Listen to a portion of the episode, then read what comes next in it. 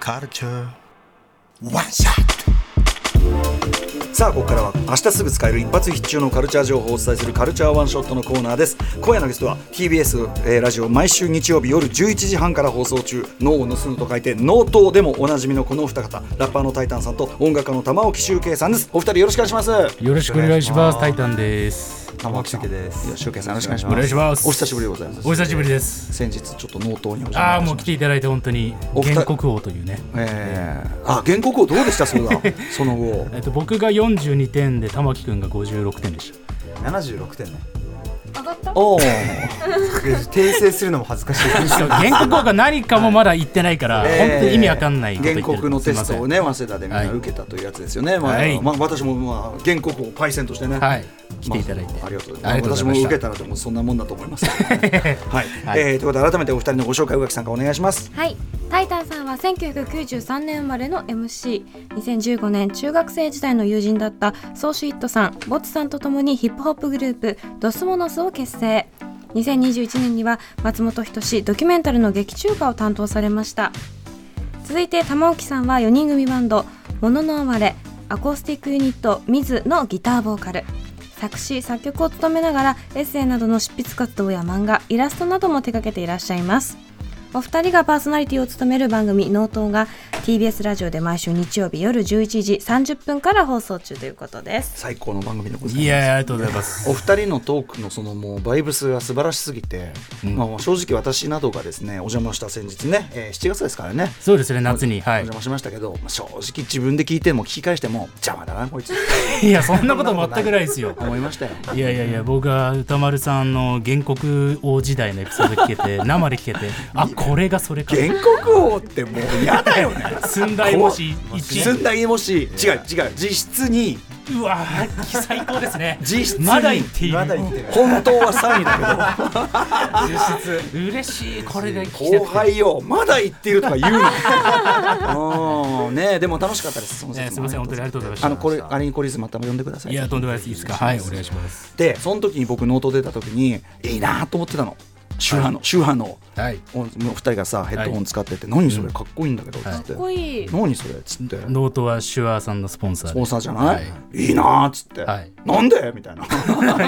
い 言ってま ねこと言っしたねてたんですけど、まあ今日はですね、まあそのヘッドホン、手話のヘッドホンにつなちなみましてヘッドホンで鑑賞してほしいおすすめのドキュメンタリー映画を紹介していただくんだけど、えっとこのヘッドホンでまさに今お二人してるやつですね。そうですこれさ、はい俺今あの LINE でこのあの有線で、はいあの放送のこのモニター撮ってるんですけど、うんブルーあの Bluetooth にあもなって Bluetooth のはいなるわけですもんね。そうですあので映画見てきたお二人。このそうですそうですドキュメンタリー映画をはお二い人の感想いかがでしたこの手話で聞いてあのもうミニシアターですね完全に完全になりがなりがなりがやっぱはいもう全然違いますねあそうのがもう一言シンプルな感想ですね映画見るのにすごいいいようなモードっていうのがあるわけですもんねあるんですあのアプリと連動すると、あの音楽モードシネマモードポッドキャストモードまでポッドキャストモードそうなんですでそれとシアターモードで聞くと音がもう面積が広がるというかああ空間感もそうなんですよね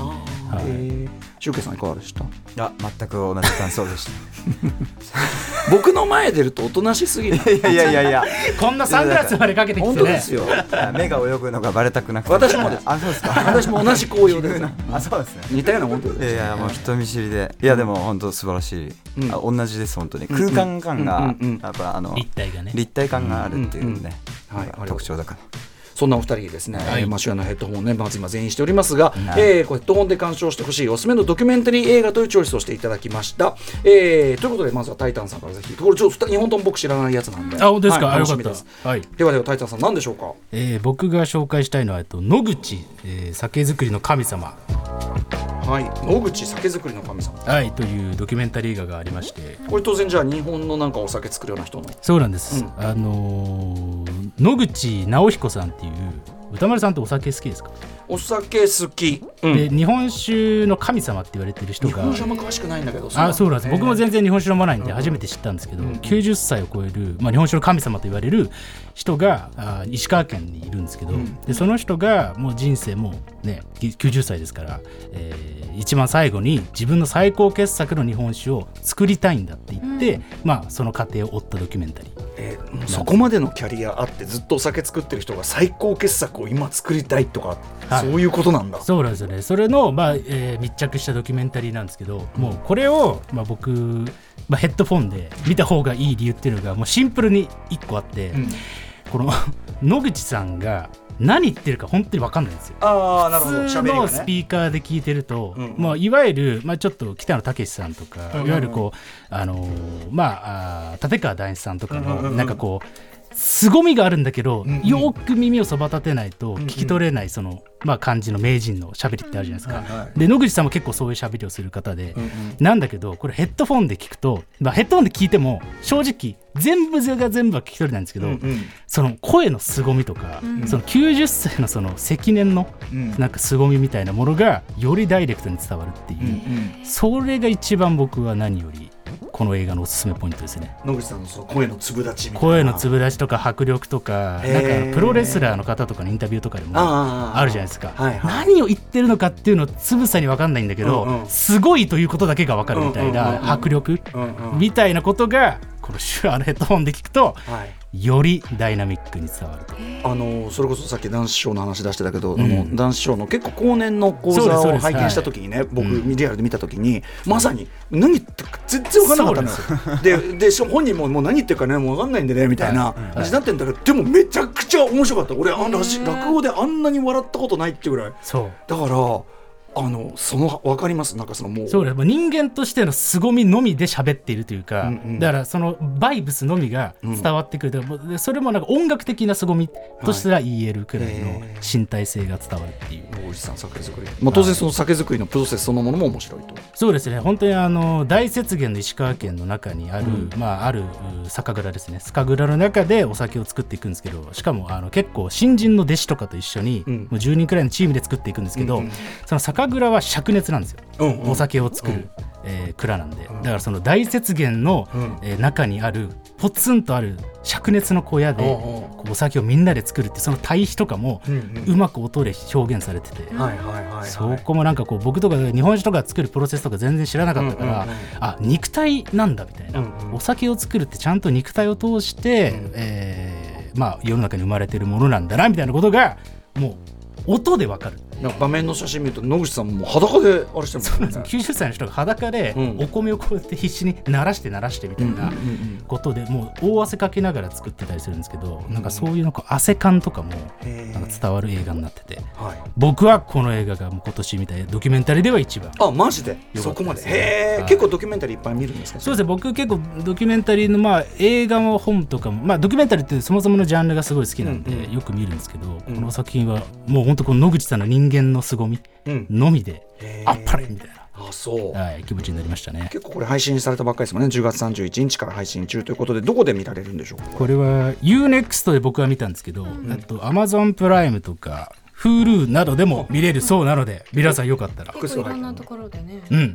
でなおかつこの手話のヘッドホンじゃあシネマシアターモードで。シアターモードで見るとよりね音が粒立ちますのでよかったら、はいはいはい。はい。さてさてじゃあ続いて玉置周慶さんはのいおすすめ作品を伺いたいと思います。はい。何でしょうか。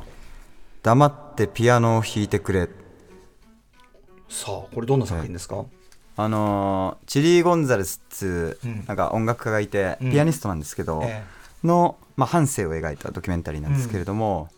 あのーなんかこれを手話のヘッドホンとあえてつなげるとしたら、こう部屋なりを楽しむ映画だなと思ったんですよ。部屋なり。はいあのまあ、音楽って基本音が鳴ってて誰かが演奏していてそれをまあ聞くものだって音楽ドキュメンタリーも大体そういうものだと思うんですけど、まあ、半生を追っているだけあってで今50歳ぐらいなんで1970ん80年ぐらいかな、うんぐらいからの、まあ、ライブ映像がトントンとずっと流れていくような構成になってるんですけど、まあ、古い映像なんでなんかもう音も割れちゃったり、んライブハウスのなんていうんですかね、うんうん熱狂みたいなのがそのまま、うんうんあの汚い音像で残ってて。客のだからそのそうわーっちゅう雰囲気とかも込みで入ってたりそうですだから音楽の質とかなんかどういうことが行われてるかっていうよりもその音の割れ方とかあここはめちゃくちゃ狭いライブハウスでだからこんなキンキン反響してるんだろうなみたいなのをまず楽しめるっていうのがこれでなんでそれが楽しめるかっていうと、まあ、結構コントラストが効いてて、